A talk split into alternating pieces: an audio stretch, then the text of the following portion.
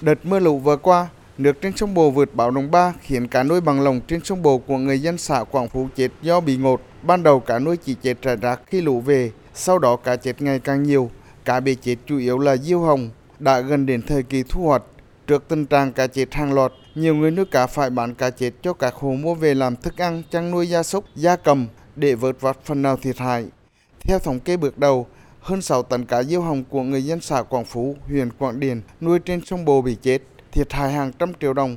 Ông Nguyễn Ngọc Tiến, Phó Chủ tịch Ủy ban dân huyện Quảng Điền, tỉnh Thừa Thiên Huế cho biết, chính quyền địa phương đã vận động người dân chôn lấp để không gây ô nhiễm môi trường. Đối với số cá còn sống, chính quyền hướng dẫn người dân các biện pháp chăm sóc để hạn chế thiệt hại.